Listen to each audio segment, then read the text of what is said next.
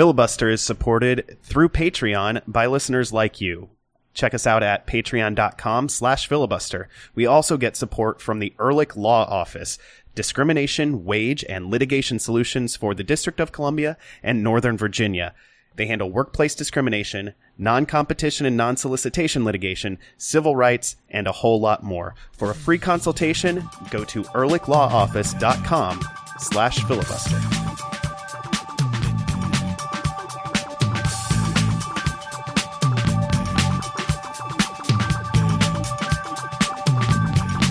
So this morning, I uh, got up and decided I'm going to watch highlights of that one-to-one drop. It's going to be great. It's going to relive some some magical moments. And uh, my daughter was was there with me, so we're you know watching it on my phone. What, And what time? What time is this? Is this a six a.m.? Is this a seven a.m.? This is this is a seven a.m. sort of thing. Okay. Uh, it was she was finishing her breakfast, and uh, I was trying to give. You know, she wanted to watch a video on my phone. I said, "All right, you can watch one video after I watch my video, and then we're going to go get dressed." She said, "Okay," and that was our deal, and it worked. She followed along with it. Doesn't always happen, but it did this time. So we're watching the the highlights, and the, it shows an aerial view of the Azteca Stadium. She said, "Is that Talon's house?" Because it was obviously not RFK Stadium, but it looked kind of like it. I said, "No, that's a different stadium. Uh, they have them all over. This one is as big as two Talon's houses." And she she was not as impressed at that as I thought she was going to be. But we're watching, and the players, you know, it goes back to game action, and the players are there, and just out of nowhere, she just says, "Hey, where's Lucho?" because her favorite player was not on the screen and she could tell that he wasn't there. And she's like where's lucho? And i said well he doesn't play for these teams. He plays well doesn't play for argentina. But he'll be there next time you go to talon's house. So that's the important thing. That's pretty cute. That that's my kid did something cute this weekend story It's a pretty good one. she's got some good ones this one didn't even involve talon Well, it involved his house. yeah other than saying talon's house it came didn't involve frequently. talon doing something heroic which sometimes There you go. happens Uh, Sebi, how did you watch the game? I was very tense. I did not enjoy it. I never enjoy those games. I hate soccer. I hate watching the Mexican national team. It's the worst experience ever. So, um, I'll tell you guys almost 100% of the time when Mexico plays, if we're in the same city, my mom and I watch together. Um, and, and we, we kind of like shut my dad out. And like if the U.S. celebrates, he's got to do it real on the down low. Um, it's like a quiet fist pump. So, um, but they're both in Mexico right now, actually on a little vacation, and uh, so they're gone. So I, I was like, oh, let me, so I don't suffer the whole day. Let me have some people over. So we invited a bunch of people over. They were um, obviously a, a lot of American fans in the midst, and um, so it was tense, man. I was like a really nice host until the game started, and then when the U.S. got ahead, I like really started being very mean to people. and then at halftime, I like had to go upstairs, relax for a little bit. Came back down for the second half, and at the 60th minute mark, I turned to my Beyonce and I said, "Look, any other requests, anything else from here on out, deal with it. I'm I'm out. Like I'm out on these people." so the And last 30 clear- minutes, I did not say a word to anybody. I just watched. To be clear, you are still engaged. Yes. Oh, as of today, yeah, yeah, yeah, yeah, yeah, yeah. She hasn't gotten home from work yet, so I don't know if this could change. You know. I'm glad to hear that.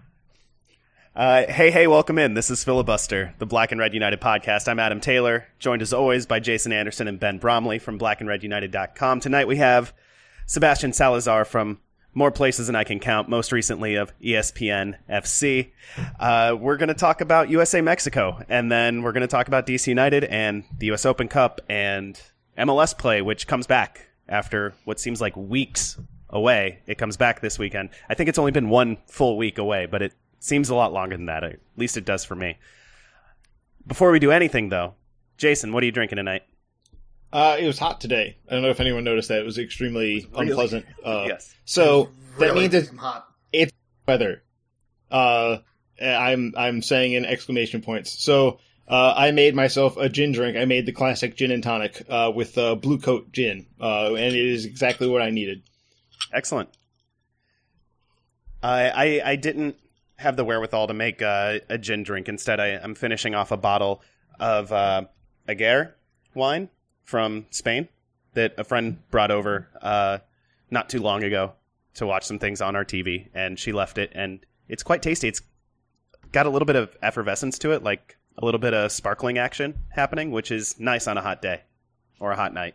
hmm Sebi, let's put you ahead of Ben. What are you drinking?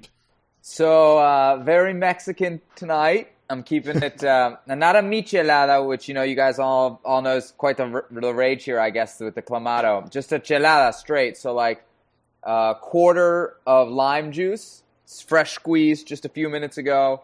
To be clear, he is making this on the camera in front of us. Right. We're we're witnessing it. And then you add the uh, Modelo Especial, or any really beer, Mexican beer goes well. Pacifico goes well. Cerveza Indio goes well.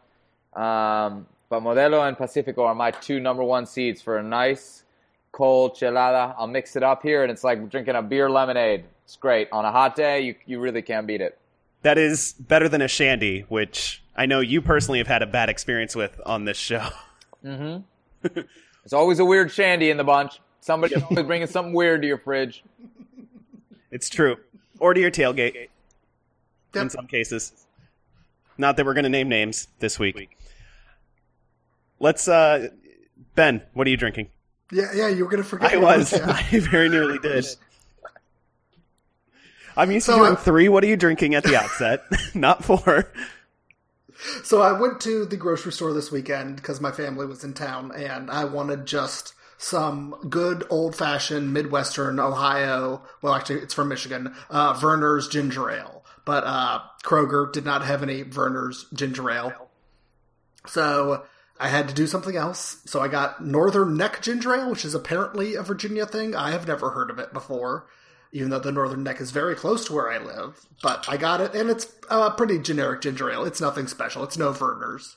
Uh, get Vernors if you have the ability. I It's have been told better. that that Vernors is like an assault of carbonation. Um, almost it's an assault almost- of ginger. It, it, it's like a comical amount of uh, carbonation, is what I'm told. I ha- I can get it in my grocery stores, but I always go past it for ginger beer. I mean, Anyway. yeah, if you want if you want that ginger beer is better, but if you just want a Right. uh, two liter of something delicious that's not like disgusting grossness that is Canada Dry or Seagram's. So Seagram's especially is bad. Um, I'm just gonna make fun of all of your ginger ales. We have very Uh, strong ginger Do you have a list? Do you have a list? opinions. Yeah, I do have a list. Um, but yes, get Vernors. Northern Neck is fine. Uh, if you can't get Vernors, I would just recommend getting Kroger brand or whatever. You're, Ben, if this uh, story doesn't end with you just drinking like Bud Light Lime, I'm going to be really disappointed. no, I don't have any Bud Light Lime in my house right now. right now. This is my this is my ginger now. ale manif- This is my ginger ale manifesto. And why are you giving us a ginger ale manifesto? yeah, what did you, what are you drinking? What in is the it end? you're drinking? Ginger ale and bourbon. Okay. Normally we focus on the the spirit and and less on the mixer, but which kind of bourbon is it? Out of Evan- curiosity. Evan Williams. Okay, that's a good bourbon. Yeah, it is. I'm I'm glad you're not spoiling your your excellent ginger ale with crappy bourbon. I almost got through that. Did Yeah, you not pay attention though? He didn't get the excellent ginger ale. No, that's true. That's true. You got to pay attention to the det- the, but the he, but he subtle doesn't get nuances crappy of Ben's ginger ale. Ben's uh, opus on ginger ale. Manifesto. Ben, you should you should write out your your ginger ale manifesto. And Okay, we'll, I will. we'll- Yes, we'll I will. If not on the site, then on the the Patreon. Nope, on the site. It's a negotiation. yeah. So for the third time ever on Sunday night, the U.S. men's national team took a point out of the Azteca in World Cup qualifying, going into Mexico City uh, and and taking an early lead through Michael Bradley, then holding on even after Carlos Vela's equalizer, one to one USA Mexico at Estadio Azteca. Uh, Sebi, I guess you you probably had the most visceral reaction, so I'll I'll pick on you here. Walk us through what you felt when Bradley intercepted that touch from Chicharito and when he chipped Memo Ochoa.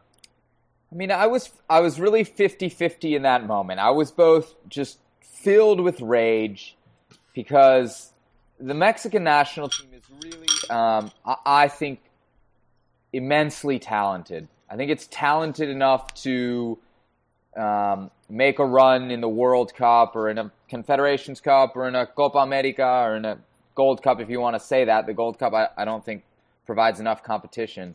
That that would be really remarkable, and um, and I, I think they've they've failed to do it for so long. And a a big issue that I think um, a lot of Mexican fans might share is um, there's a casualness to Mexico sometimes that is just beyond infuriating. And I think in the moment that it happened, I saw just the worst of that casualness on display in, in what is the biggest setting, you know, a home World Cup qualifier against your biggest, and you, you could argue, only rival in the region. You know, the, the only measuring stick that really matters. And so for your star player to be so casual in such a moment, um, you know, it, it rushed back all these feelings of, of, um, of kind of mis- missteps in the past, especially in this rivalry, missed opportunities um, that, that, that seem to have haunted this Mexican team. Uh, and then I also, in the same minute, in the same moment, I was like, it's such a fluke. You know, it, that turnover, if it happens 10 times, doesn't end up with Michael Bradley in that spot to hit that shot, and Memo Ochoa so far out of position.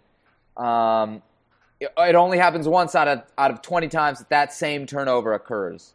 Um, and so I, I was I was I was I, I, thought that it was in one moment like everything that was symptomatic of why the Mexican national team never fully reaches its potential and totally a fluke. And you know the truth is probably somewhere in between. Yeah, both goals in this game were really uh, spectacular shots and, and, great plays by the the goal scorers. Great individual efforts. Bradley ob- obviously forced the turnover, pushed it into space. Um, I mean, it was a great assist from Chicharito. I'm not going to lie but Bradley had, huh? yeah. Goal, I mean that that was his front to goal there. Wrong goal, but but Bradley still had a lot to work, a lot of work to do. Carlos Vela obviously also had a, a lot to do. Jason, you were at Dock FC. Um, what was the reaction there to to Vela's goal, and and what did you see with that one? I know there's been a lot of talk about who's to blame on that one with lots of blame going to various different places and lots of people disclaiming blame from various defenders in that play. Uh, what was your take on on Mexico's goal? Well, the the reaction at Dock FC was I, I would say there was like maybe one out of every six people there was uh, favoring Mexico, and so those folks got uh, a nice moment of celebration. Um, one of the bartenders got to celebrate uh, pretty enthusiastically, but um, the rest of the bar was just sort of like, well, uh, I, I, think people were still trying to. They were there was more stunned than anything else because uh, people were still trying to get over the what happened on the uh, the moments before that goal, which was yeah, 15 seconds a, before that. Yeah, right. Um, you know, the U.S. had put a ball into the box. They sent some numbers into the box, um, including two center backs. They tried to uh, get something going. It Mexico had a chance to clear. They didn't really clear. The U.S. got another chance to keep it in, so everyone stayed forward. And the ball fell to Bobby Wood, and it looked like a sure goal, and he just missed the ball. Uh, he just swung and missed. Complete whiff. Um, and Mexico alertly played the ball as quickly as possible upfield, knowing that the U.S. was uh, in a bad way numbers wise. Um, as soon as they broke past midfield, you could see that the, the situation was um, Yedlin and Bradley playing center back. Um, Beasley was at left back, but there was no one on the right side. The midfield, everyone was, the numbers were there, but they weren't in any kind of position to do anything. Um, and so Mexico, you know, to their credit, took advantage of the fact that the tr- transition to defense was just not there, that they got caught. The U.S. sold out to go for a goal. They got caught, and um, the moment was there to really create a big threat. Um, it would have been nice to see some sort of presence. And literally, if any U.S. player transitions to defend the pocket in front of the makeshift center backs in that moment, yeah. Vela at least doesn't have the time to cut. He cuts over on Beasley, but you can shut that down at least and make him feel a little pressure before he hits his shot. Um, but instead, he cut into a wide open gap. Um, and there's not really much. Uh, I mean, Be- yes, I, I, suppose there's the opportunity for Beasley to poke the ball away at, at, some point, but it would have taken a lot. And if he if he tries to shift his weight to get that poke in, then Vela's going to do something else to cut away from him because he's and, it's a one on one. Um, and, he did exactly what he was uh, told to do in that defensive situation: is push Vela inside and rely on his center backs to help uh, to to bring help. There just weren't any. Right. You'd much rather even even help. with Vela being left footed, you'd much rather have him shooting from distance than running to the end line with our defense anything but set well, and Chicharito running at full speed to the near post. Yeah, that and, that is that's a nightmare scenario. And if you if you guide him inside onto his favored foot, you're you're kind of courting a little danger already. Um, if you guide him inside to where no one is, um, right. That's it's uh, a lot easier for him to do what he's going to do. Um, it's not a it wasn't a good look from Brad Guzan that that got past him so easily. Um, it was a well struck shot, definitely. Um, he hit that with uh, some venom, and I'm not sure that any U.S. goalkeeper gets to it, but I would I would say that there are several I can think of that would have come closer to getting to it. Uh, Guzan just sort of used his his left arm for balance, so he didn't fall over uh, when he leaned that way, and that was pretty much it. Um, but it's one of those situations where it looks bad on him, but ultimately the ball's probably going in. Um, barring an absolutely miraculous save, it's going in regardless. Um, so the problem for me is not so much Brad Guzan looking bad on the goal; it's that defensive transition, that moment of uh, recovering back was just too disorganized for, from the whole group, and you end up with what we talked about, which is um, an excellent player getting a chance to cut in on his preferred foot and have a go from a, a spot that he's probably scored a few goals from. So don't do that is my advice. Uh, tr- transition a little more uh, intelligently than just sort of scrambling back. It was a little bit like um, if you, if anyone remembers the movie Blues Brothers, um, uh, just the cops trying to scramble in position to stop the Blues Brothers, um, but they all end up in a car wreck. Everybody in the U.S. like jumped off a cliff in their cars. I just I'm just saying that everybody ends up uh, confused and scrambling rather than doing their job effectively. Um, we, we didn't have quite the same numbers because I think that would have required like a solid seven or eight hundred people um, to be on the field, but uh, it was still a mess in transition, and it was one of those moments where you could like the the. I know from from from my experience at the bar that there were several people as soon as that play broke past midfield that were like, uh, "Oh no, this is not yeah. good." Um, yeah, when and it just got worse and worse. That's yeah, where it that's just like, oh, this is getting real bad. Yeah. Um, when you look up and you see Bradley is scrambling to fill in as the auxiliary center back, like oh, this is like he's just getting there now, and he's the only one that's actually maybe thinking ahead of what's going. Like he sees that danger at all. So, um, not the best moment in a game where the U.S. I thought played, given the short rest, given the venue, um, given having to cycle out so many players, I think they handled themselves pretty well. But that moment was definitely not one of those good moments to me, the biggest miss in that moment, um, you know, a lot of people obviously want to point the finger at DaMarcus Beasley, and I think that you know that we have this weird thing now where we we tend to pick on guys. Like all we talked about for the last month and a half was how old DaMarcus Beasley is, and mm-hmm. obviously there's something there that multiple coaches have liked beyond what fans have said. Right? Let's. I mean, let's be honest. You know, I, I think. Um, but he's, he was a very easy target. I think as soon as people saw him in the 11, they were waiting for the moment to be like, I yeah. knew that Beasley shouldn't be in there. You know, I mean, some people were saying that when he got stepped on right. Like, and he got hurt. Yeah. like his old bones are brittle. He shouldn't be in there. Like I knew it. I know more than Arena. You know, I, it's like all right, relax. Yeah, but I'll, I'll, there's two ends of this for me. One is let's look at the guy who was running that break. So Chicharito yeah. was a ghost for most of this game. But mm-hmm. Chicharito is also not the player that any Mexican fan. He's like the ninth guy that I would want to have running that break. And the moment, and I'm such a Kellyn Acosta mark. I love this kid.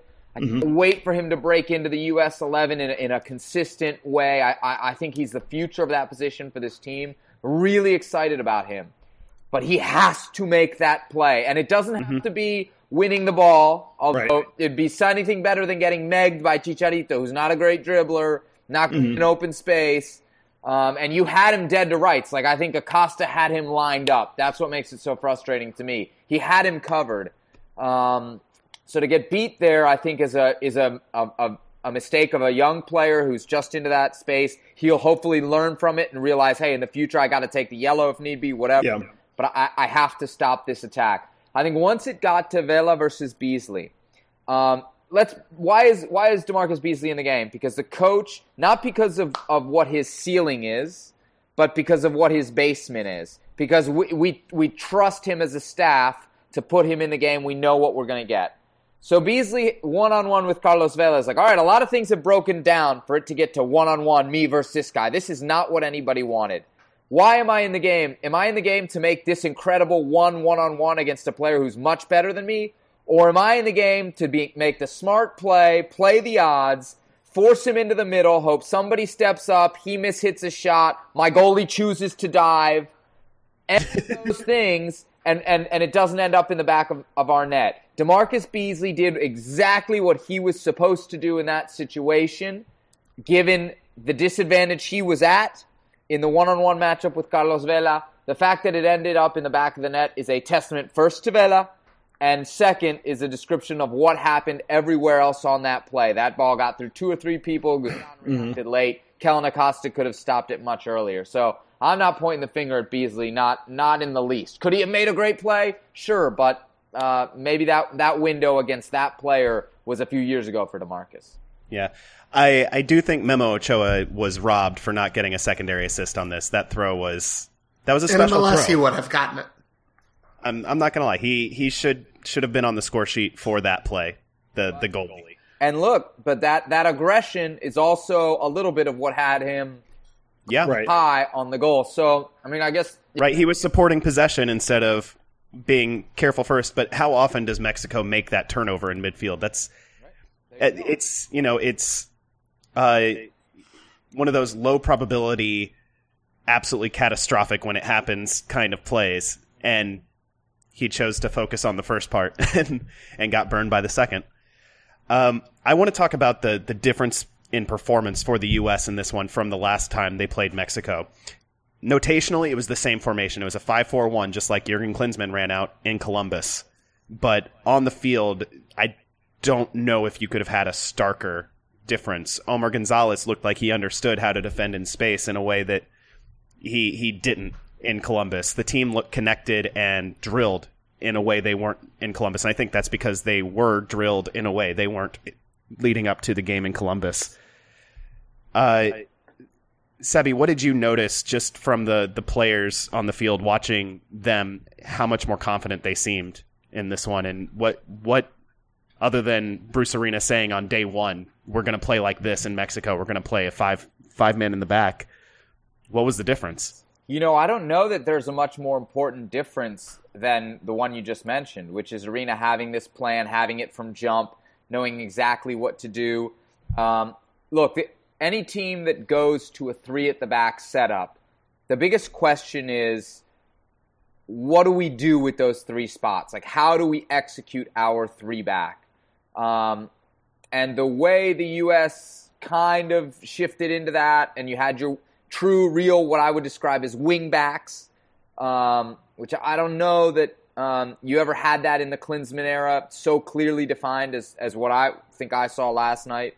Um, and you basically had two layers and an and a, and wing backs that the Mexican had the Mexican team had to contend with in the final third, and especially late in the game, which was when Mexico had overwhelming handle of the of the ball. Um, the really the shape of this team when Mexico had it was unbelievable. They they seemed to have every passing lane cut off. Mexico dominated statistically in a way where when you dominate, you usually create a lot more opportunities. And they didn't. Um, Yeah. This team, as you said, looked well drilled in this setup, uh, and it looked like a much more kind of defensive three back than I would say uh, we ever saw under Klinsmann. This was this was a three back, five back. I mean, being Yeah, I mean real.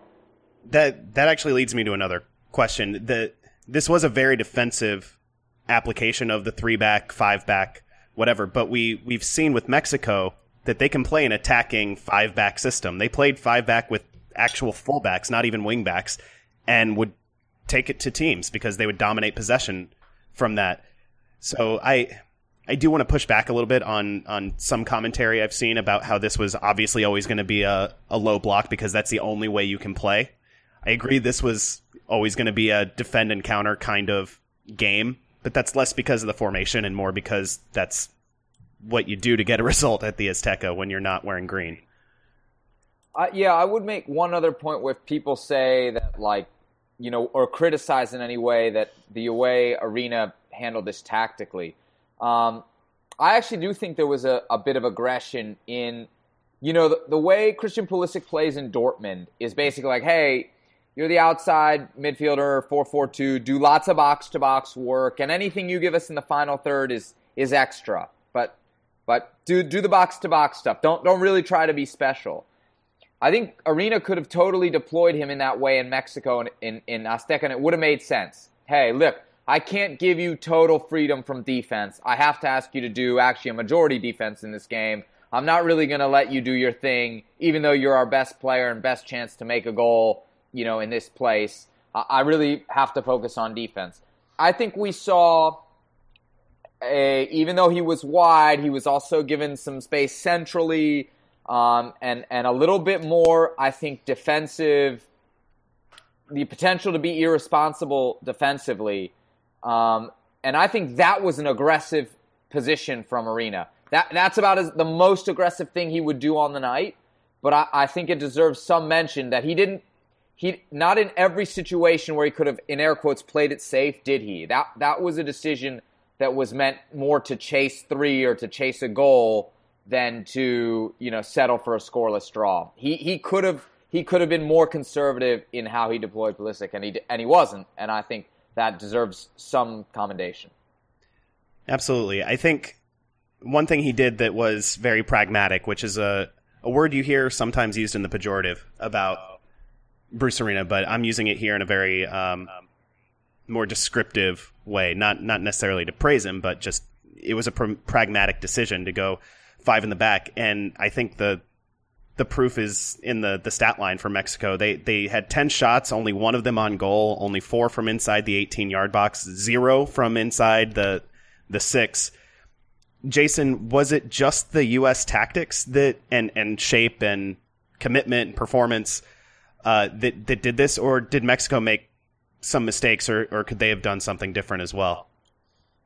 I think Mexico was was pretty impatient um, in the way that they tried to attack this uh, this U.S. setup. It, um, I think they played a lot of balls in the air into the box, um, which I feel like is kind of like the first thing you shouldn't do when you're looking at the players the U.S. had on the field.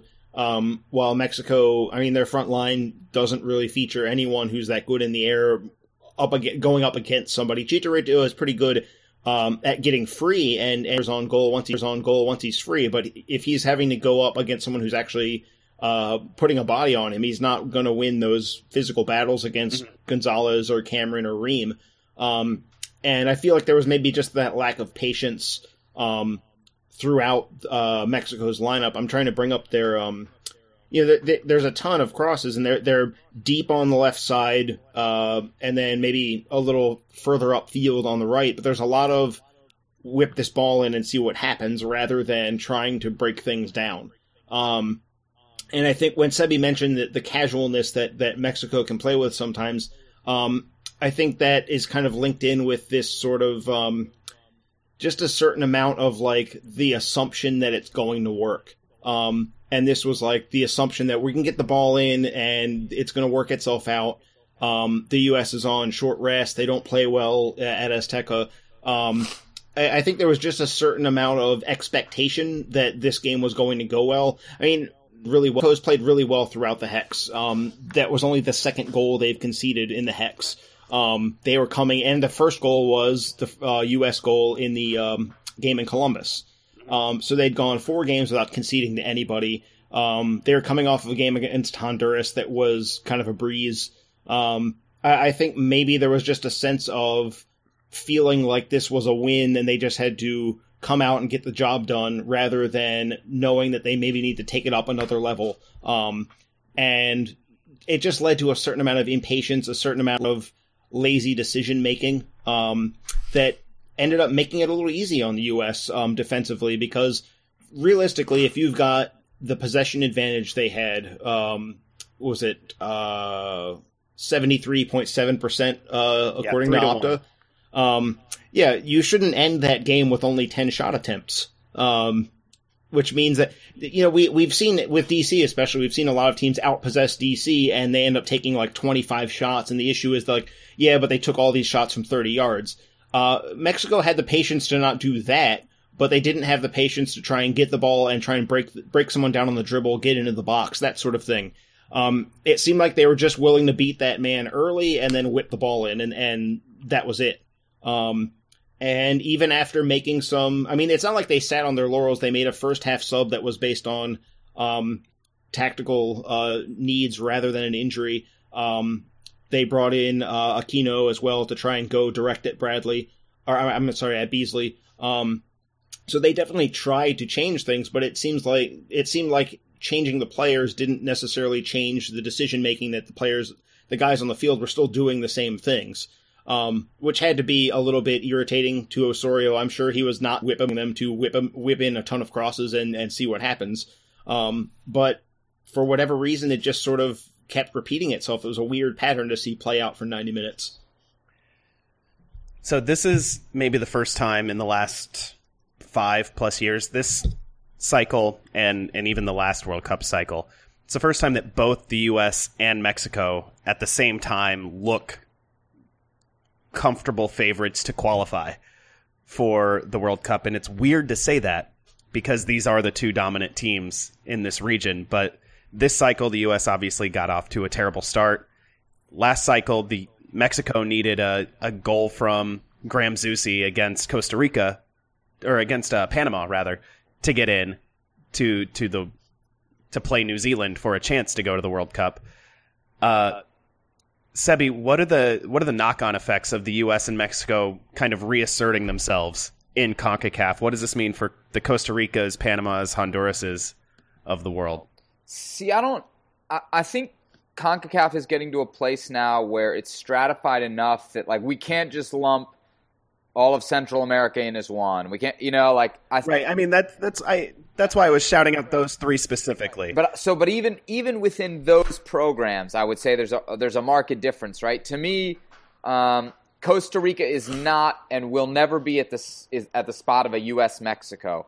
They mm-hmm. they can compete with the U.S. and Mexico in given cycles, in given tournaments, of course, because at the end of the day uh, you're only fielding 11 guys. But just if you look at resources and at populations, um, Mexico and the U.S. just just have to be creating deeper, better talent pools than everybody else. So so they're tier one.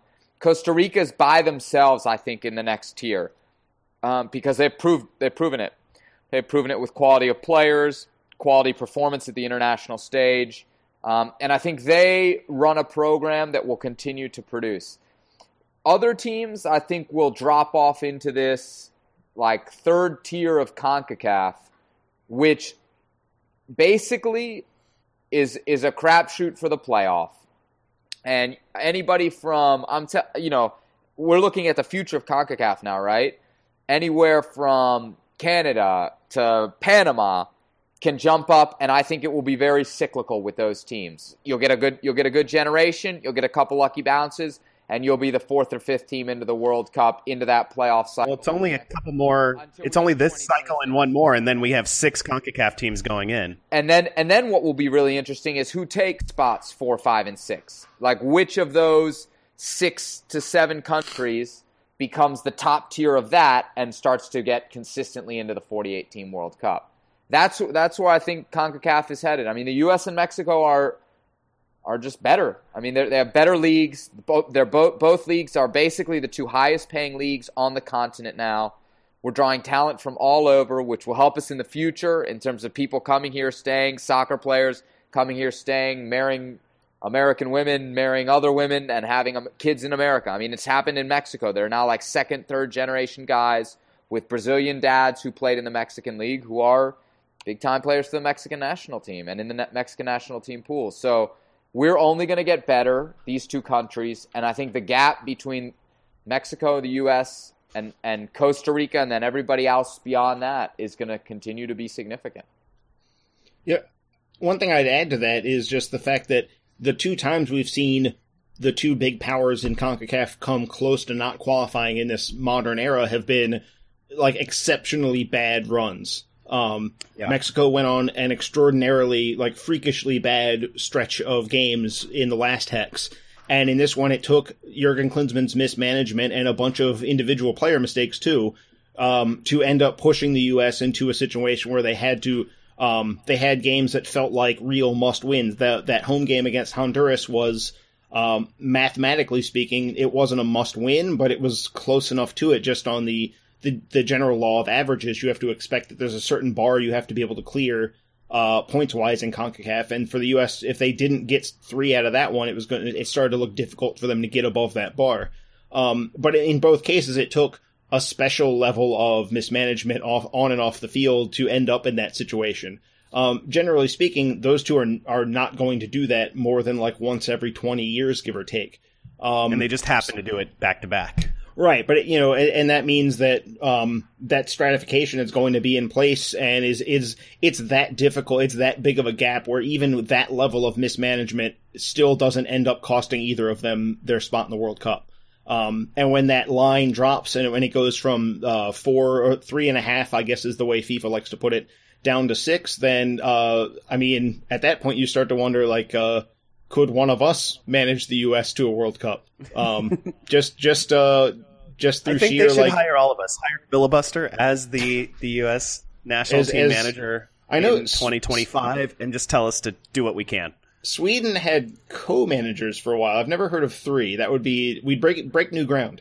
That's what that's what we go for. You know, but think think about this impact on qualifying too. Um, and and this is one of the big reasons that Mexico has had the issues that I kind of expressed in a frustrated tone earlier in the show is, you know, they can't settle on a manager, they can't settle on who's hiring the manager, um, and and so this consistent overturn of of the direction of the program has has really haunted Mexico. And and it happens because the press and the public is so intense that in a qualifying campaign that is already extremely forgiving in CONCACAF, when you have the slightest little slip up, these guys are under pressure and the federation makes these these snap judgments and fires guys.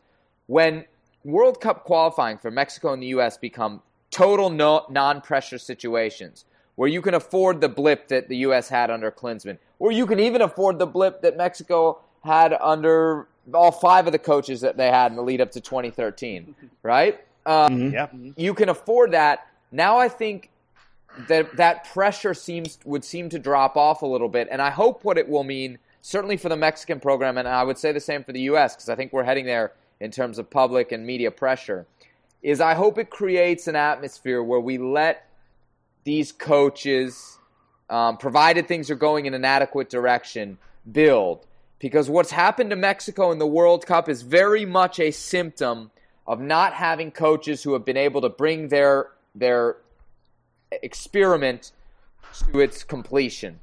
And Mexico has never played, I think, with a full deck of hands in the World Cup, except for maybe the first run under La Volpe 2006, because he had four years run up and didn't get fired. And if you have a qualifying situation where you say, look, man, we'll walk backwards into this thing, I think you can allow coaches to develop, play different players, not not bring in a guy that's 35 because you need to win in Honduras tonight. Mm. Let play your Kellyn Acostas, play your young guys in Honduras because even if you don't win tonight, you're still going, and now they've gotten that incredible experience.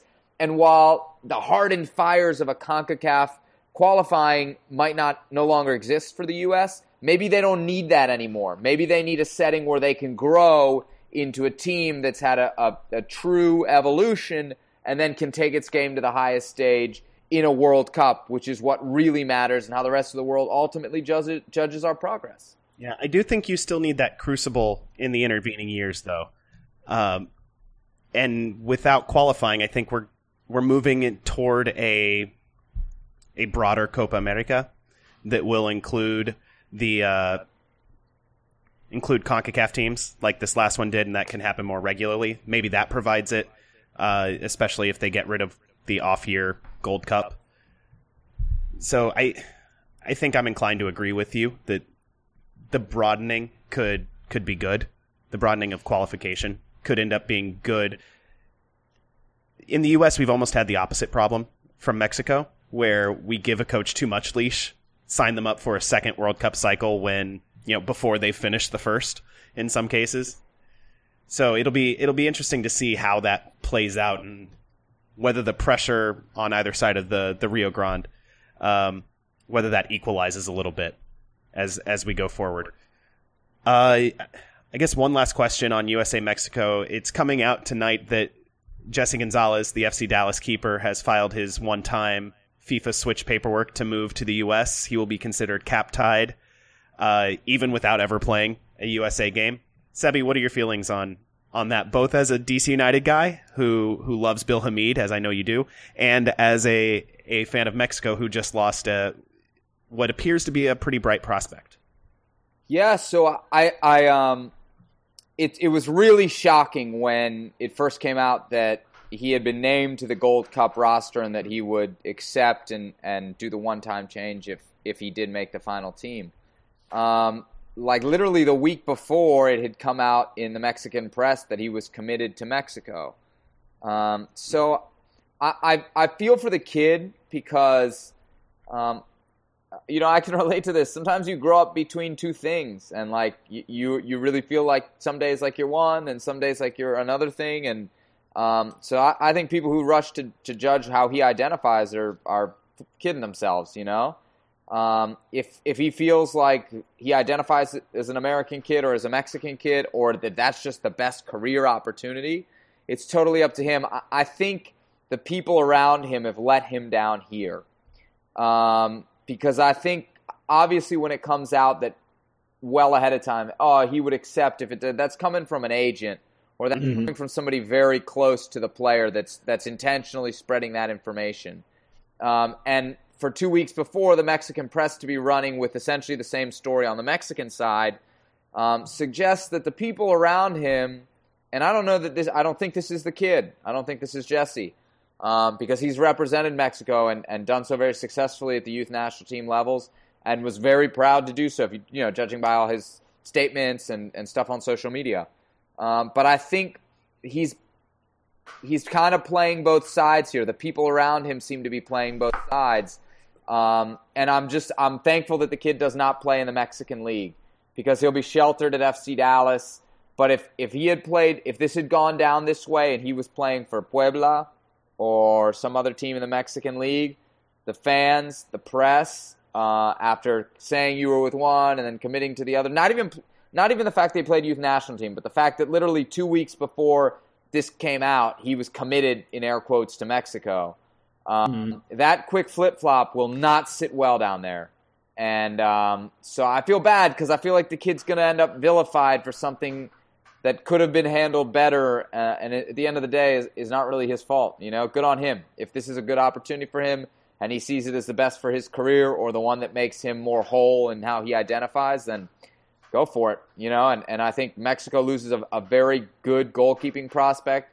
But, um, you know, I, Goalkeeper is a position I never worry about because you can always find one guy that's playing well, and and that's that's what you need. So I I don't know that it, it hurts Mexico too much in, in that perspective, but I, I, I don't like the handling of it if I'm if I'm somebody that's rooting for Jesse Gonzalez the kid because I, I think it puts him in a bad spot. Sebi, thanks for coming on the show, man. Of course, always fun. Tell our listeners, the few of them who don't follow you, where they can find you online. Uh, Twitter at Sebi Salazar Foot, F U T. Uh, I think it's the same on Facebook. It's basically the same thing on Twitter. I just put links to all the stuff, and then uh, on Instagram too, Sebi Salazar. It's a, uh, it's there. I don't think there's an FUT on Instagram. I tweet mostly pictures of me like coaching or playing pickup soccer, so it's not really that interesting. But whatever, give it a follow. Uh, no, I've seen some studio pics in there from Bristol. Oh yeah, yeah. I do some. Yeah, I do some cool behind the scenes stuff too. I guess. Um, some stuff from up there. So yeah, you can follow me on my travels because uh, I, I do go some cool places now and then. There you go. Stick around, guys. We will be right back to talk about DC United. This is Filibuster, the Black and Red United podcast. Hey Ben, um, you wouldn't say this is a hostile work environment, would you? You can tell uh, me. Depends. I mean, well, I should ask you. I mean, is are goats hostile? Uh, I think goats are, are hostile. I think that they are secretly trying to take over the world. But but if this were a hostile work environment, or if I were trying to steal your wages, or or do something else Oh, nefarious in a, I'm really not. Uh, but in a workplace environment, you know who to call, right? Because you live in the District of Columbia or Northern Virginia. I, I do. It's the Ehrlich Law Office. It is the Ehrlich Law Office. Uh, they they offer discrimination, wage, and litigation solutions in Northern Virginia and the District of Columbia, which means I can totally create a hostile work environment for Jason. Except, no, he, they they wouldn't want me to say that. That would be bad. I do not want to create a hostile work environment for anyone. But Jason couldn't call them nonetheless because he lives in Maryland. Sorry, Jason. I'll fight my way through this. All right. Uh, they handle workplace discrimination, wage theft, uh, non-compete clauses, and uh, non-solicitation litigation. They handle civil rights and government takings and disability and education law. They handle a lot of things. And if you are interested in a free consultation, head to ehrlichlawoffice.com slash filibuster.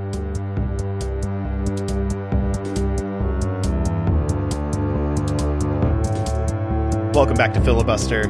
DC United returned to the oldest cup competition in this here uh, country, I suppose. Continent, maybe? I'm not sure. The U.S. Open Cup uh, starts for DC United on Tuesday night at 7.30 p.m. at the Maryland Soccerplex up there in Boyds, Maryland. And uh, DC United are playing the darlings of this tournament to date, the last surviving amateur team, Christos FC of Maryland. Uh, we talked about it a little bit last week, but we're gonna we're gonna get a little bit more into this game and then look ahead to the the game against Toronto. So, Jason, who the hell are these guys, and why is it that everyone who's not a DC United fan is rooting against DC United this week? I mean, the, the main thing, the main reason people are rooting against DC is because it's an amateur team against a professional team. Um, it's an extremely American sports um, story thing. I mean, dating back to Rocky um, and any other sports movie you've probably ever seen. Um, there was the what is it, Invincible with uh, Mark Wahlberg as a regular dude who gets a spot on the Philadelphia Eagles. Um, it's a, it's a standard sports thing that everyone loves. The idea of a super duper underdog um, taking down the mean spirited and invariably uh, poorly written um, professional team.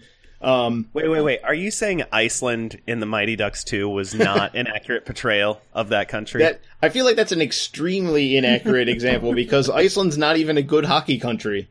Um, I guess that maybe the only York is great at hockey. the only good example I think of a well written villain any of those is Apollo Creed. Ev- everything after that is super downhill. Um, but in any case, the idea that someone you share an office with or that uh, you might see out at a bar on the weekends, that guy is going to possibly be suiting up against a professional team is appealing to just about everybody.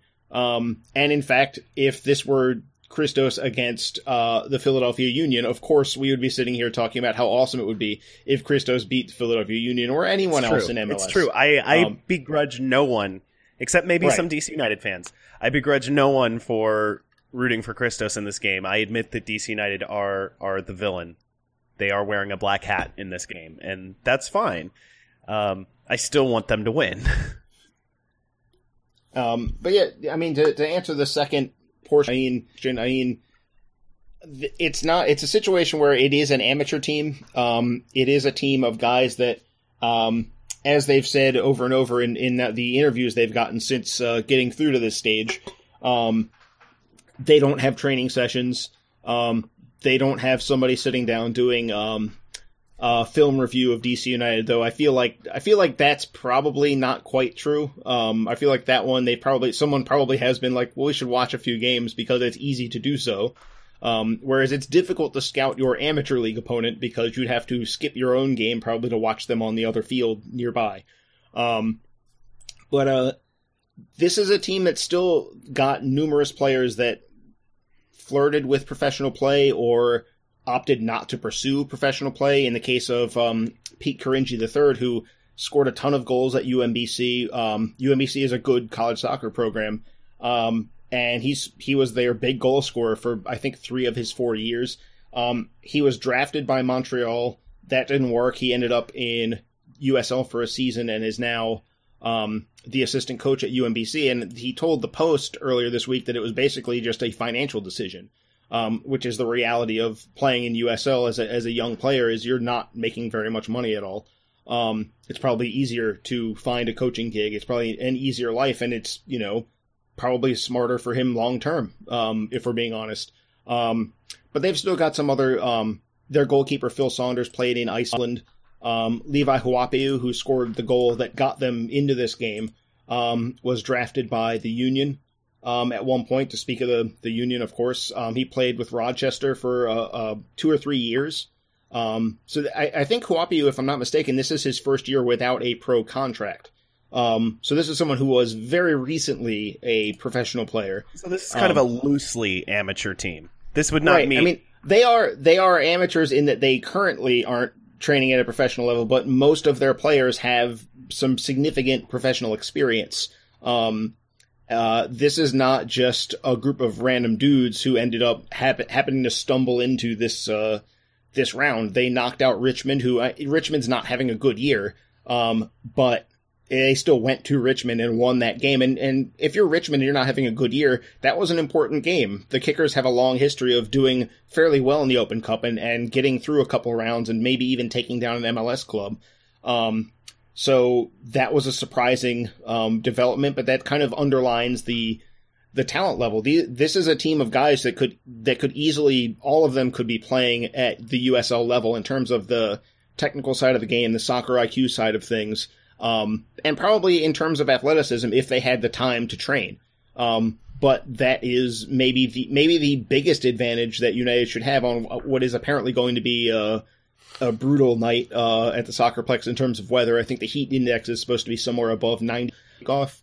Um, the advantage United has more than anything else is just the simple fact that they are training uh, at a high level day in and day out. They have uh, specialized training programs. They have a strength and conditioning coach. Whereas the post story interviewing them uh, from a couple was it a couple days ago or even just today?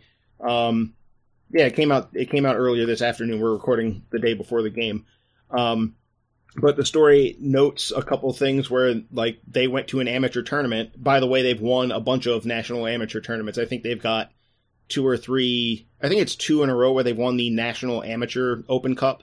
Um, but where they've shown up to a tournament and other teams have looked at them grabbing a 30 pack of beer and drinking by the pool, and the other teams have been shaking their heads in disappointment and bewilderment, and then they've that Christos has gone and beaten that team. Um, so that's a major advantage for United. I don't think they're going out drinking tonight uh, before this uh, before Tuesday's game, but um, the fitness level it, it should, should be always something. stick to your stick to your routine. Yeah, I mean I maybe think I Christos don't, I'm should be out there. I don't want to tell them their business. They've obviously done something right to get this If you're far. ever going to sit around a pool, tonight's the night to do it. Um, but uh, either way, um, in the heat, if United plays at a high pace, if they don't let Christos slow the game down, they should be able to handle this without too much of a fuss. Um, but on the other hand, you have to acknowledge some things. Christos beat the Kickers without either starting center back. They were actually starting um, Cody Albrecht, who has who was at one point a United Academy player, um, who is about five seven, uh, maybe not even that. He was playing center back um, because he was the best candidate for the job. Because they, I mean, it's a true team of guys with day jobs, and thus they can't just show up for a game that pops into their schedule. They have lives. Um, imagine if someone told you uh, you did something last week, like, hey, this week you have to make a to make it Tuesday. We have a game. Like I, I can't on Tuesday. I've got stuff to do already. Right. Um, that is their life. Um, that is the way their team works. Is that there are guys that might not be able to make this game because of when it takes place. Um, and that's the kind of it's it's a bizarre situation, but if United just plays at a high tempo and emphasizes the fact that they're going to be fitter and stronger and should be more cohesive, they really shouldn't have any problems. But if you know this game gets 30 minutes in and there's not a goal on the board, the pressure starts to grow a little bit. Um, and that's kind of what they did against the Kickers is they let them get frustrated. Um, they just lulled the game to sleep. They just made it a very boring game, and the Kickers failed on their couple opportunities they carved out, and that game got really frustrating for Richmond. And they just started taking long shots. They tried to play hero ball, and all of a sudden, um, the the they made one defensive mistake, and Christos put it away. Um, that's the game plan that they're going to keep trying, and that's probably um, their only way of their only viable way of winning the game is to play exactly that game plan and having it work. But it takes that's a game plan that takes two to tango. Um, and if United keeps their heads and stays uh, patient when it doesn't work immediately, they should still. Ben, last week we talked a little bit about whether it would be worthwhile for for Ben Olsen to put his starters in in this game just as kind of a confidence building measure. And I think you and Jason rightly came down on the side of uh, not doing that because fixture congestion is a thing and injuries are a thing and heat is a thing. So let's not let's not push the envelope. I think another issue though is at least in the attack, there aren't really many starters that are that are healthy. Nyarko's just coming back. Lloyd Sam is there, obviously. Lucho, but on the forward line, there's not a lot. Who do you expect to start this game for United? Yeah, I mean, I think it's pretty easy to uh, describe. I think it's going to be Al Haji Kamara uh, leading the line. It's going to be Sebastien Le Toux and Lamar Neagle uh, on the wings, and it's going to be uh, Marcelo Sarvas and uh, Julian Buescher in the center of midfield. I think that's pretty easy to say. Uh, I think it's also just as quote controversial to talk about the back line, uh, which I think is going to be. I hope it's Bobby Boswell. I really hope it's Bobby Boswell starting on the back line uh, alongside uh, Jalen Robinson, who is definitely going to start. Um, but that depends on what Ben Olsen wants to do. So, well, obviously, I think the who he starts in against uh, against Christos is going to be influenced by who he wants to start against Toronto FC because yes, that is definitely as much as we love the Open Cup. Uh, I, I think Ben Olsen is probably more focused on the league and trying to get that campaign. Well, and Ben Olsen Ben Olsen has proved over his entire tenure that he will start his reserves in the Open Cup, even if he has to play people out of position. So yeah, at, at this stage of the Open Cup, anyway. Yeah, yeah.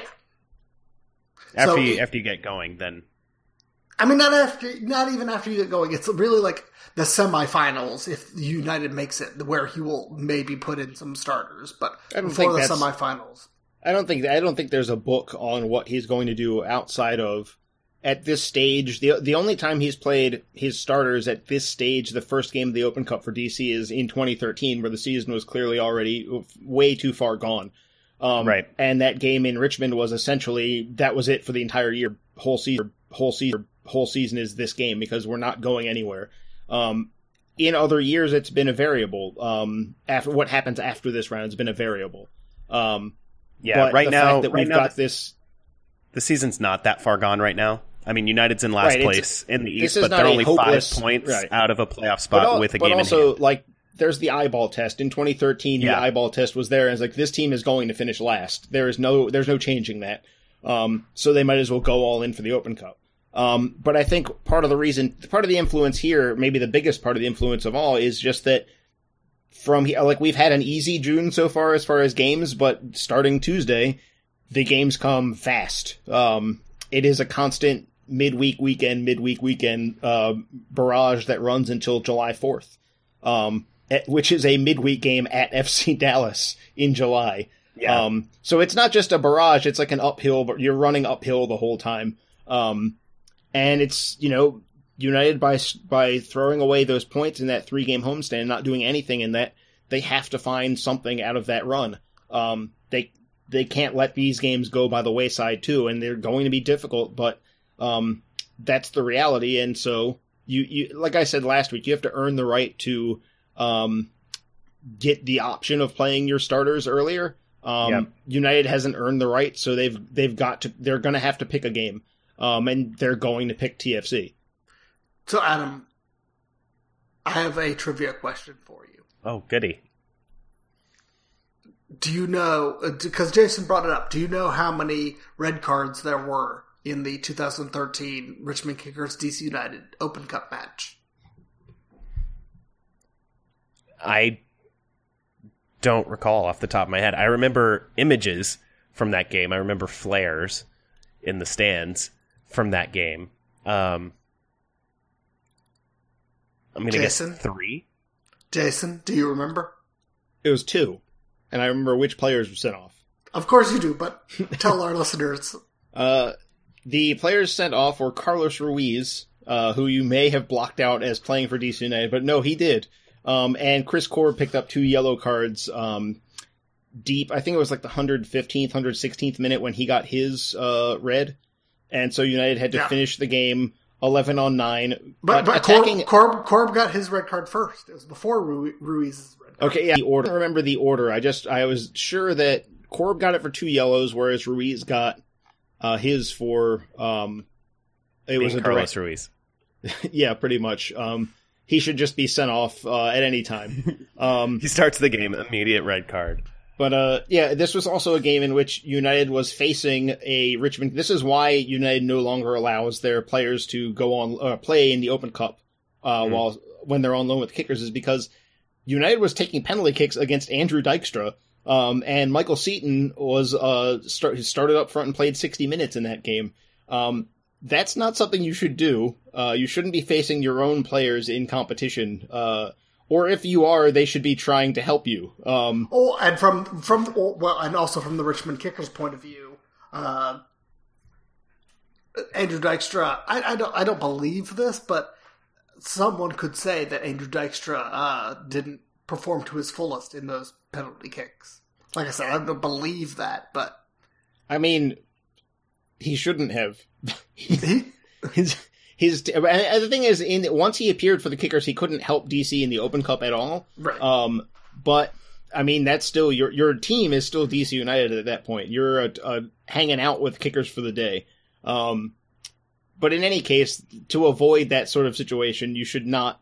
And that's why Alhaji Kamara did not play for the kickers against Christos earlier. and and Chris Dirk and why Chris And- Dirk no, Dirk- didn't play no, Dirk- on the weekend.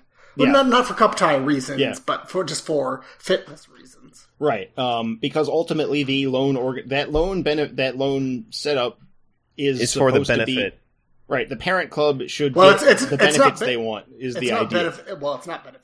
anybody right now. Well, it's it's not the ideal scenario because obviously they would want a DC United B team where they actually get some authority over what's going on. Because No, I'm Le- talking about the current situation. I'm not talking about theoretical situations. I'm talking about how the current situation is not benefiting anybody right now. well, it should benefit DC because Kamara is going to start on t- on Tuesday, Right. um, and so is the is Durkin. to get So United players who aren't getting minutes, get them actual competition, and if DC United says you have to hold them out, then Richmond has to hold them out. It, it's not ideal for anybody. right, But- The, But Richmond also wouldn't agree their to it if it didn't have some benefit for them. right, like Richmond's best goal scorer right now is Kamara. Um, Not not best so much as only. I mean, it's been a rough year for the kickers. There's no way Yeah. around it. Um, but uh, in any case, I think we've gone kind of off the reservation with that. Us Um, on this show go off the rails a little bit. So it's it's been a minute, not just here talking about it, but it's been a minute since the the last full round of MLS matches. And if you remember way back to I don't know, just over a week ago, DC United was playing the LA Galaxy to a scoreless draw at RFK Stadium. Probably the best performance in a month, even on offense for for DC United. Just after that game, Toronto FC was run off the field in a bad way in New England, losing three to nothing to the Revs. Um, DC United travels up to Toronto to face the Reds, not the Revs, the Reds. I, I chose poorly on my use of nicknames during this introduction. Eight o'clock Saturday night, News Channel Eight at BMO Field, DC United taking on Toronto FC, who, despite that result, are still almost certainly the best team in the Eastern Conference. They're in first place. They have by far the best goal differential. Jason, what about this Toronto team is working that result last weekend notwithstanding? Uh, I think it's mostly their ability to um, press teams with numbers. They're playing out of a three-five-two, Um, and a lot of times when you see three five two, those teams tend to play a medium block or even a low block and then hit you on the counter. TFC comes out and they use they leverage that fifth midfielder and two forwards. They leverage it to flood your half with players and they win the ball off of you that way.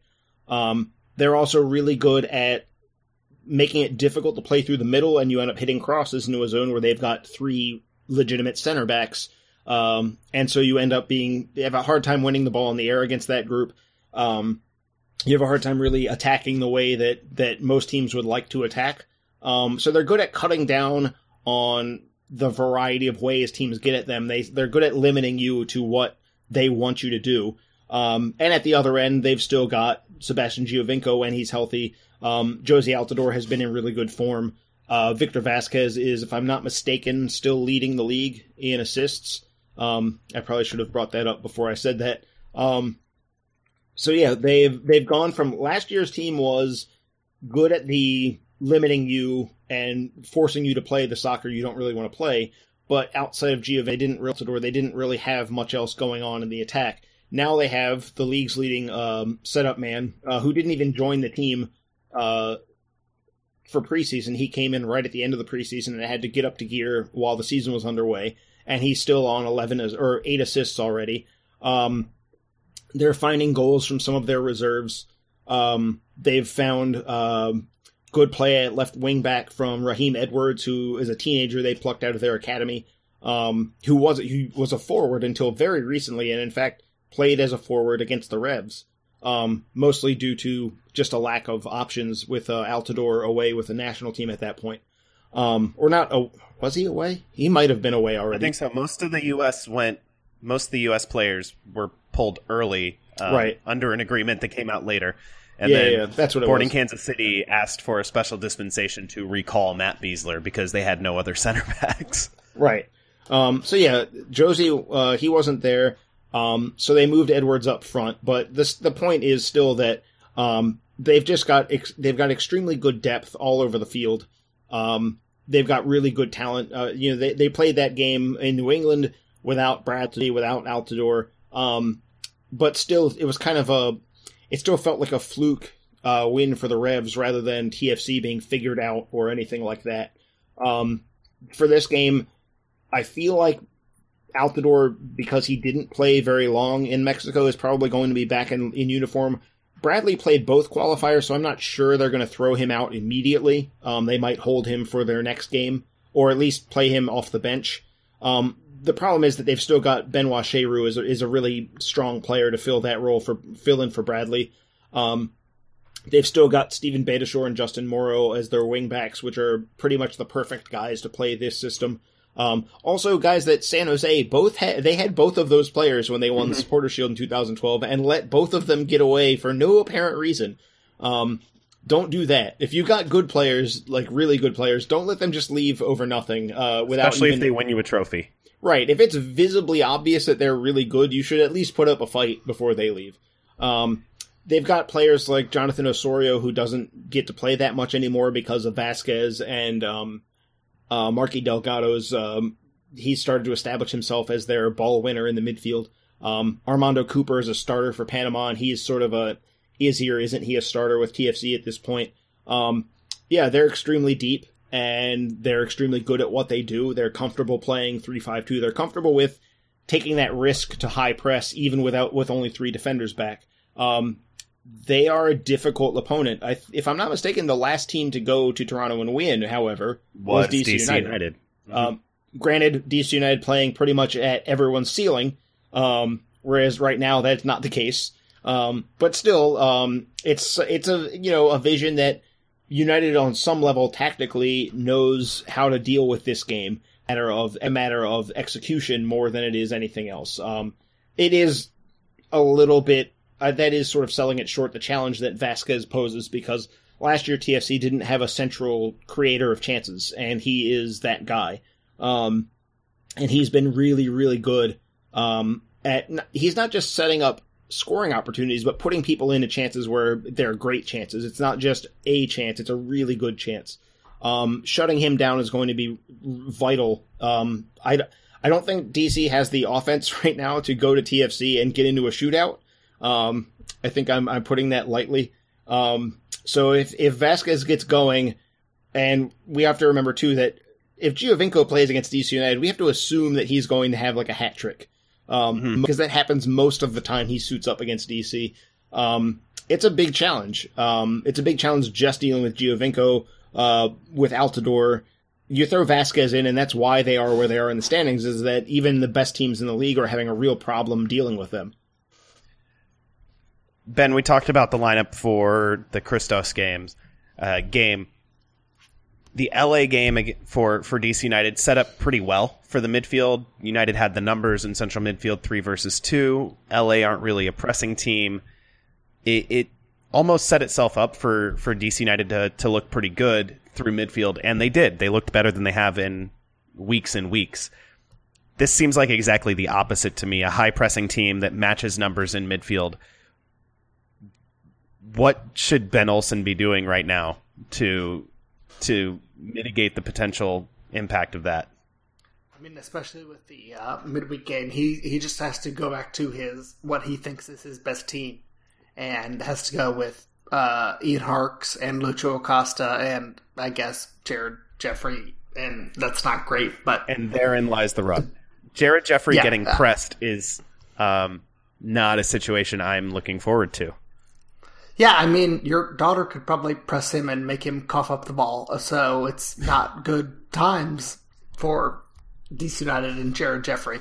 Um, and it's still probably five or six games until the uh, the window opens, and Jared Jeffrey's going to be going to be starting all of those. Well, not all of those, but most of those because uh, Marcelo Sarvas has fallen off a physical cliff, and he's only going to be starting games where uh, he is where Jared Jeffrey is physically incapable of doing so. So it is a DC United is in a conundrum, and it's not a good place to be. And I would rather see uh, uh, Adam's daughter starting in those interim games.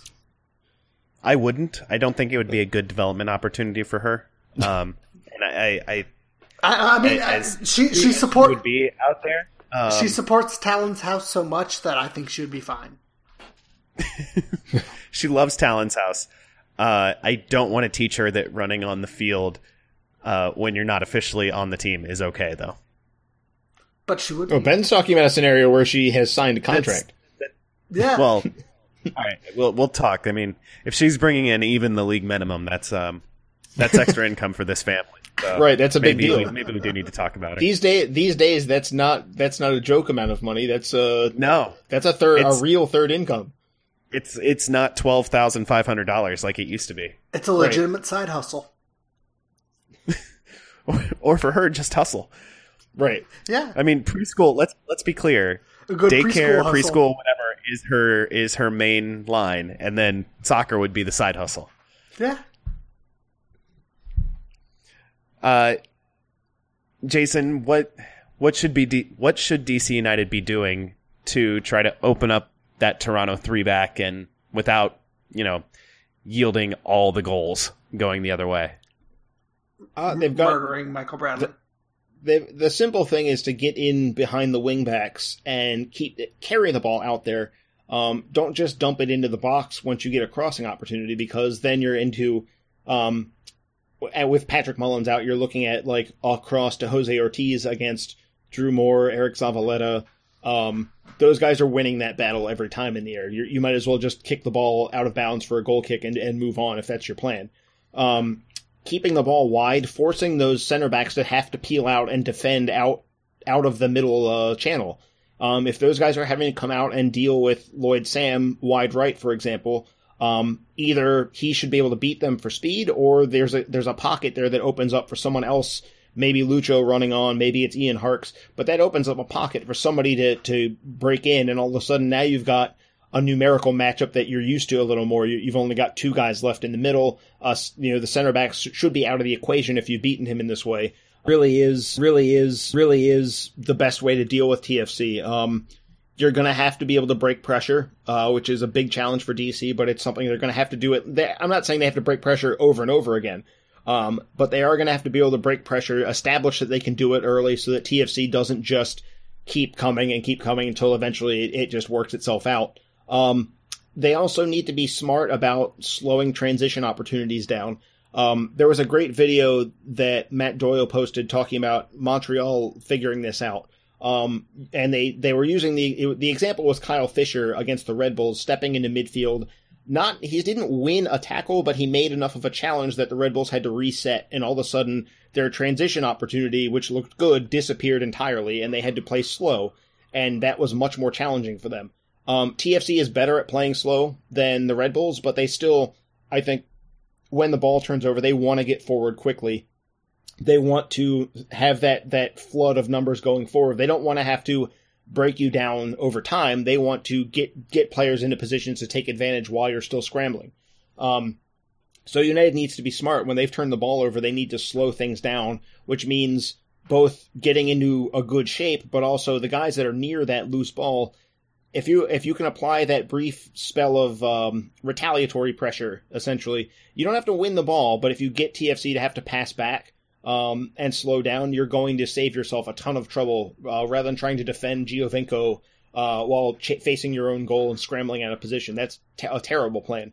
Um, so that those are the main things I would look for is how how how can they disrupt TFC in transition and attacking down the wings but not being cross oriented, being really thinking about the dribble, having the patience and and the hold the ball, really hold the ball until you get that extra man pressuring you, and then laying it off before you lose um, lose the ball. I mean, um, if they can execute on those two sides of things, they've got a real shot at this. New England uh, showed that this is not an unbeatable TFC team by any stretch of the imagination.